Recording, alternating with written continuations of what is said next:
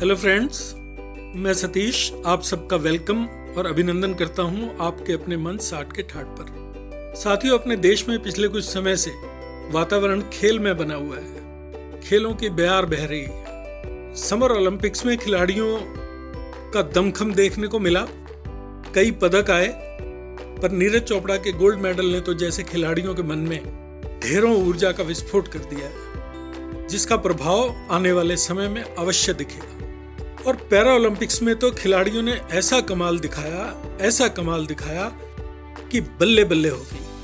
अब आज़ादी के अमृत महोत्सव के अंतर्गत होने वाले कार्यक्रम रन फॉर इंडिया और फिट इंडिया ने तो सबको जैसे बच्चा ही बना दिया। और ऐसा लगता है कि ये खेल ही है जो इंसान का शारीरिक, मानसिक, सामाजिक तौर पर डेवलपमेंट तो करते ही हैं, पर तरोताजा और एनर्जेटिक भी रखते हैं। तभी तो पीस आयरन कहते हैं। अच्छा स्वास्थ्य और अच्छी समझ, जीवन के दो सर्वोत्तम वरदान हैं। और फ्रेंड्स, मुझे तो एक फुटबॉल मैच को देखते हुए अलग ही एहसास हुआ मुझे लगा कि ये 22 खिलाड़ी केवल गोल करने की प्रतिस्पर्धा नहीं कर रहे हैं, बल्कि एक बड़ा जीवन दर्शन समझा रहे हैं। खेल खेल में जीवन जीने का सही ढंग सिखा रहे हैं। जैसे अपने गुरु, अपने कोच की सीख को पूरा पूरा मानना और धरातल पर उतारना। टीम कैप्टन के निर्देशों का पालन करना, उस पर भरोसा रखना, डिसिप्लिन और टाइम का पूरा पूरा ख्याल रखना अपनी अपनी पोजीशंस की इम्पोर्टेंस को समझते हुए उसका महत्व बनाए रखना, आगे बढ़ने वाले प्लेयर्स को कवर सपोर्ट पास और प्रोटेक्शन देना, उसका उत्साह बढ़ाना और साथ ही अपनी थकन, पीड़ा और चोटों को छुपाते हुए आगे बढ़ते रहना। जीत का श्रेय कैप्टन और अपने साथी प्लेयर्स को देना और हार में आत्मंथन कर। सबसे बड़ी बात, जिस बॉल को पूरे गेम के दौरान पैरों और सर से मारते रहे, उसी बॉल को मैच के बाद उठाकर चूमना, माथे से लगाना और एक मासूम बच्चे की तरह गोद में लेकर धीरे धीरे चलना, अद्भुत है ये सब कुछ। साथियों, खेल बस खेल नहीं, जीवन की पाठशाला है। खेल खेल में खेल ने देखो क्या क्या सिखला डाला है।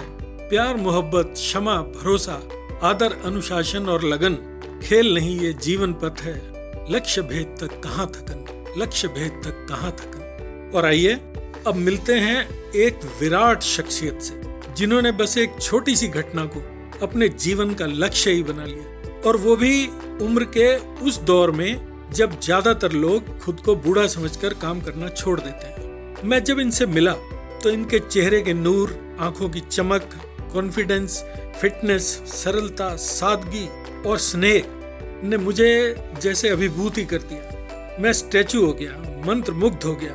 कुछ पल बाद जब मेरी चेतना लौटी तो उनका प्यार भरा हाथ मेरे सर पर था। इनको लोग शूटर दादी, राइफल दादी, oldest sharp shooter of the world, icon lady of India, Johri की शान आदि कई नामों से जानते हैं। इनकी गोद अनेकों अवार्ड्स और रिवार्ड से भरी हुई है।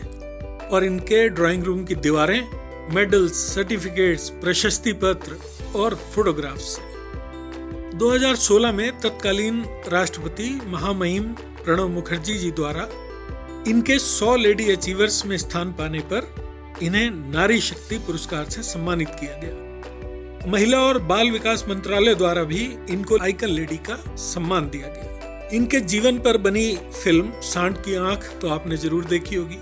साथियों, इनका एक अवार्ड ये भी है कि इनकी बेटियों और इनकी ग्रैंड डॉटर्स ने भी शूटिंग में खूब धूम मचाई है। देश का गौरव बढ़ाया तो आइए, अब बातचीत करते हैं श्रीमती परम आदरणीय प्रकाशी तोमर जी से। प्रकाशी जी, नमस्कार। आपका हमारे इस प्रोग्राम साठ के ठाट पे बहुत बहुत स्वागत है। हम सब बहुत बहुत आपका आभार व्यक्त करते हैं और आपका स्वागत करते हैं तहे दिल से अपने इस मंच पे। साठ के ठाठ मैं सबको हाथ जोड़ कर नमस्ते करती हूँ और सबको मेरा आशीर्वाद है।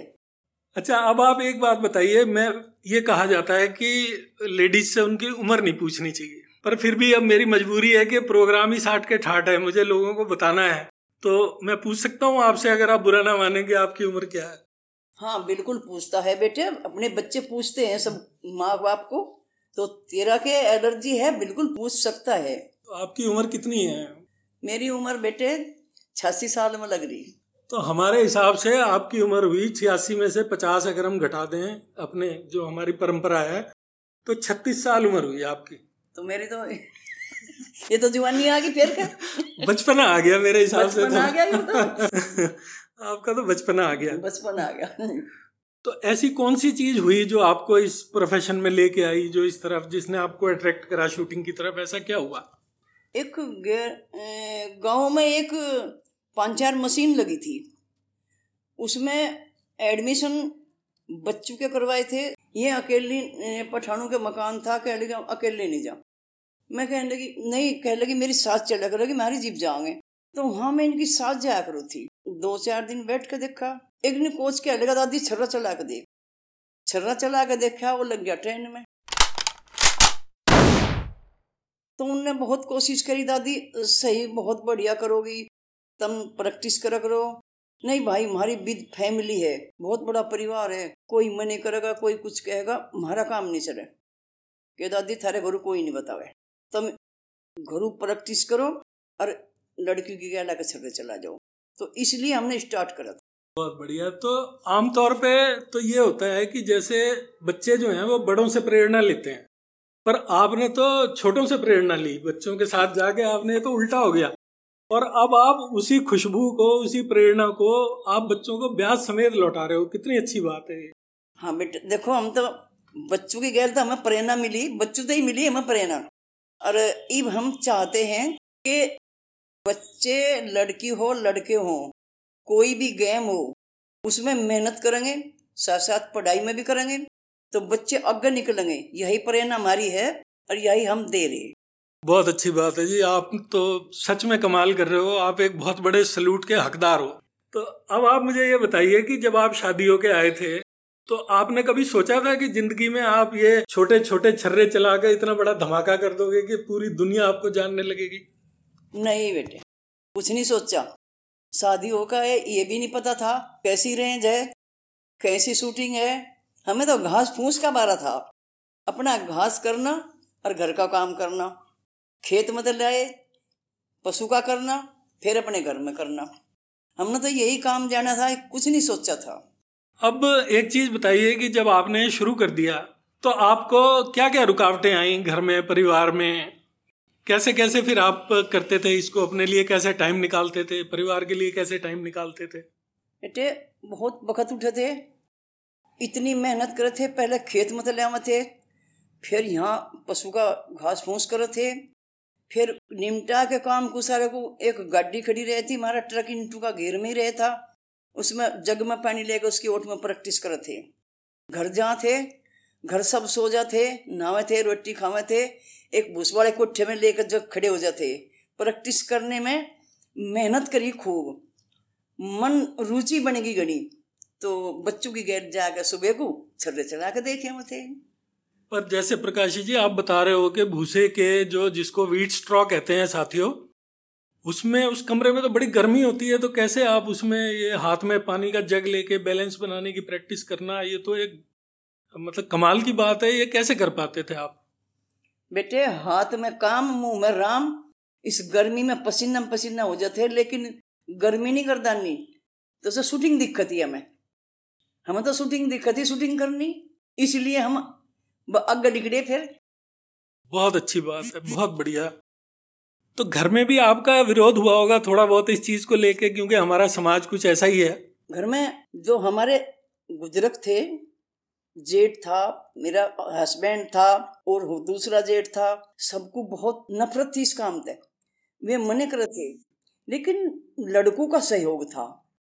लड़के ये कहते थे तो प्रैक्टिस करती रहो तुम खेलती रहो पैसा लगावांगे और हमारा सहयोग में लगा तुम्हें और तुम्हें खिलावांगे। कभी ऐसा नहीं हुआ कि गाँव वालों ने कहा होगा कि भाई तू औरों ने तो बिगाड़ ही रही है तू खुद भी बिगड़ रही है और आने वाली जनरेशन ने भी बिगाड़ रही है। कभी ऐसा भी कहा किसी ने? गाँव वाले गाँव वालों ने बेटे ऐसा कहा कि जाएँगे बुढ़िया कारगिल में, ये चलाने बंदूक। और जवान लड़की बार काट दी, इन्होंने देखी कि समाज में क्या होगा।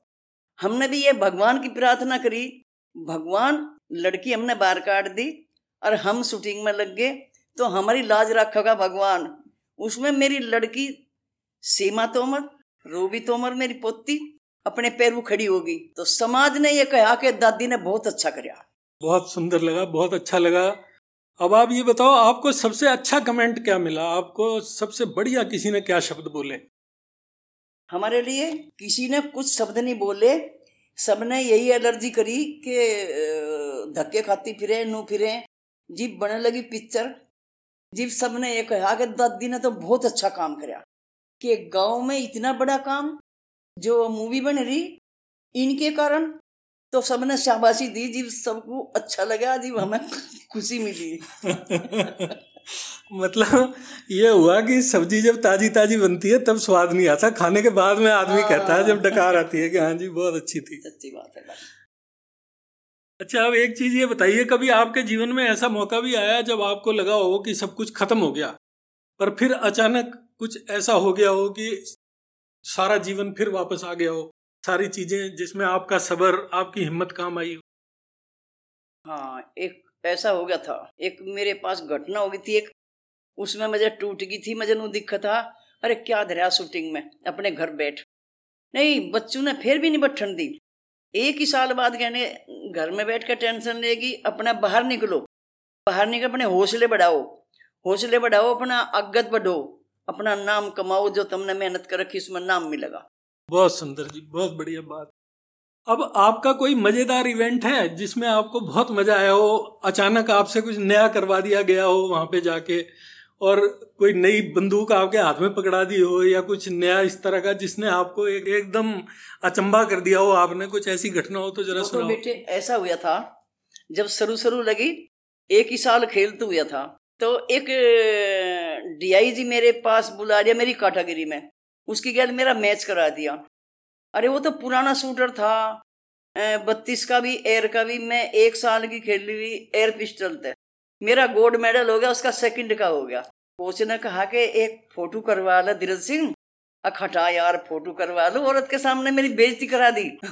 कोच कह लगा, नहीं, औरत ने बेइज्जती नहीं कराई। या तो एक ही साल की खेल, बत्तीस बोर की आज इसके हाथ में दी। इन स्कोर ने बेइज्जती करा दी। तो आपको पता था बत्तीस बोर को कैसे हैंडल करते हैं? अरे बेटे मैं कुछ भी नहीं जानती थी। उधर ही मेरे हाथ में दी मैं कहा कोच को भाई इसका केक रू तक दड़ाक सी तो हो दादी इसमें पाँच गोड़ी भर मेन दिल में। और इसमें ओके कर। और एक गोड़ी छुटा और यहाँ धर मेज पे एक गोड़ी छुटा यहाँ धर मैं ऐसे ही कर दिया। तो मेरा गोल्ड मेडल हो गया उसका सेकंड का हो गया। वाह। कमाल कर दिया। बहुत बढ़िया, बहुत बहुत अच्छा बहुत बढ़िया जी, मज़ा आ गया। अब आप एक चीज़ और थोड़ी सी बताओ, जैसे दरानी जेठानी, आप दोनों ही थी इस फ़ील्ड में। तो कभी जैसे घर में दरानी जेठानी के बीच में कंपटीशन रहता है तो क्या गेम में भी आपके बीच में कभी कंपटीशन रहा? नहीं, मेरी जिठानी ने कभी यू विरोध नहीं करा, हम कंपटीशन करेंगे। सदा ये कहती रहती, तेरे मेडल घने होंगे, तेरा मेडल ज़्यादा होगा, मेरा कम है। वो बहुत शांत थी। तो इसमें मुझे बढ़ावा दे थी तेरा मेडल ज़्यादा है, मेरे कम है। हमने कभी विरोध नहीं कराया आपस में कंपटीशन भी नहीं कराया तो हमारे में इतनी समाई थी, ये भी नहीं हुआ कभी कंपटीशन करें, और किसी का ज़्यादा हो जाए, नहीं नो कहती तेरा ही ज़्यादा है। ये तो बड़े किस्मत वाले हो आप, कि इस तरह का आपको परिवार मिला है, सारे आपको सपोर्ट करते हैं, आपके बच्चे, आपकी जिठानी।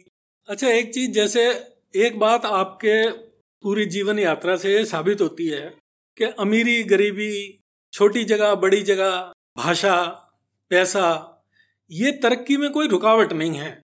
ये आपका जो जीवन यात्रा है, उसको देख के अभी तक ये समझ में आ रहा है। आप इसको, अपनी जीवन यात्रा को कैसे देखते हैं आप कि भाई ये क्या क्या है जीवन? कैसे आदमी जो वो सोचता है जीवन में पा सकता है? ये कैसे संभव है? क्या ये सिर्फ़ भगवान का आशीर्वाद ही है या इसके साथ कुछ और भी शामिल है? देखो बेटे, हम एक शौक आए। एक भगवान का नाम लेकर और शौक आए हम शूटिंग करे थे, ना हमें पैसे का लालच हुआ, न हमें सब बुझे कि सरकार तो पैसा मिला होगा। और हमें पैसे की क्या ज़रूरत है? हमें तो नाम की ज़रूरत है। हमने उसमें मेहनत करी, हमें कोई पैसे की ज़रूरत नहीं, किसी का लालच नहीं। हमने तो मेहनत करी और थोड़ा अपनी पहचान बनाई। बहुत सुंदर जी, बहुत बढ़िया। अच्छा जैसे आप प्रैक्टिस करते थे बच्चों के बीच में तो आप में और बच्चों में तो बहुत अंतर था। आप उस समय शायद साठ से ऊपर थे जब आपने ये शुरू किया, जब लोग, इस उम्र में तो लोग छोड़ देते हैं काम करना, जब आपने ये शूटिंग शुरू की। तो आपके साथ छोटे छोटे बच्चे प्रैक्टिस करते थे तो आपको कैसा लगता था उस टाइम? बच्चे कुछ मज़ाक उड़ाते थे या आप बच्चों के साथ कैसे, आपको क्या मज़ा आता था उनके साथ? कैसा लगता बच्चों की गैर तो इतना मज़ा आता था बेटे। बच्चों को एक को समझा, दूसरे को समझा, बेटे ऐसा बैलच बनाओ, ऐसा निशाना लगा आप खुद भी लगावे थे बच्चों को प्रेरणा दे थे। बच्चे बहुत खुश रहे थे हमारे साथ में। हमने बहुत बच्चे लगाए बहुत बच्चों को हमने प्रेरणा दी तो बच्चे सही चले हमारे कहीं पे। कोई हँसी मज़ाक कुछ नहीं उड़ाई उन्होंने कि दादी का सहयोग मिला हमें। हमने दादी दादी ने हमें प्रेरणा दी तो बच्चे अच्छे चले। बहुत अच्छी बात है जी। आप तो मैंने सुना है कि अभी भी सिखा रहे हो आप बच्चों को आपने कोई रेंज बना रखी है आप अभी भी बच्चों को ट्रेनिंग देते हो। हाँ मेरी जिठानी के घर में रेंज है, अब भी जितना टाइम मिले, उतने बच्चों कोचिंग दे आऊँ। और जो कहीं और बोला मैं, जहाँ कहीं बच्चों के दादी थोड़ी प्रेरणा दे वहाँ भी दे आऊँ। बहुत अच्छी बात है जी। अच्छा आपको कैसा लगता है यहाँ पहुँच के, कि भाई मैं इस लेवल पे आ गई, मुझे सारी दुनिया जानने लग गई, और अब मैं दूसरों को प्रेरणा, दूसरों को खुशी दे सकती हूँ, दूसरों को मैं सिखा सकती हूँ? तो इस स्टेज पे आके आपको कैसा लगता बेटे देखो इस स्टेज पे आकर तो मुझे मैं ये सोचती हूँ मुझे कोई अहम नहीं है। मैं ऐसी हूँ जैसी पहले थी। लेकिन बच्चों को मैं बहुत सपोर्ट करूँ। बच्चों को ये कहूँ बच्चों अच्छे पढ़ाई करो अच्छा कोई गेम लो उसमें मेहनत करो सफलता मिलेगी। अगर थारे माँ बाप का थारे गाँव का थारे देश का नाम होगा। बहुत सुंदर जी बहुत बढ़िया बहुत बढ़िया बात कही आपने। आपने अपने पूरे गाँव जोहड़ी का अपने ज़िले का अपने सूबे का अपने देश का नाम आपने रोशन करा है। और ये एक बहुत बड़ी बात है मेरे पास तो इस सब चीज़ के लिए शब्द भी नहीं है। आपका बहुत बहुत धन्यवाद जी आपने अपना टाइम निकाला कीमती समय हमारे लिए। और हमारे सुनने वालों को इतनी ऊर्जा इतनी प्रेरणा आपने दी।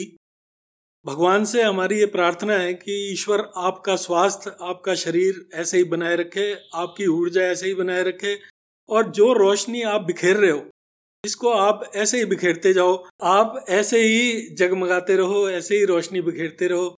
आपका परिवार आपका सबका ऐसे ही प्यार सहयोग ऐसे ही सदा बना रहे। आपका बहुत बहुत धन्यवाद। जय हिंद। भारत माता की जय। जीते रहो बेटे खुश रहो। सबको मेरा हाथ जोड़कर नमस्कार। जय हिंद। भारत माता की जय।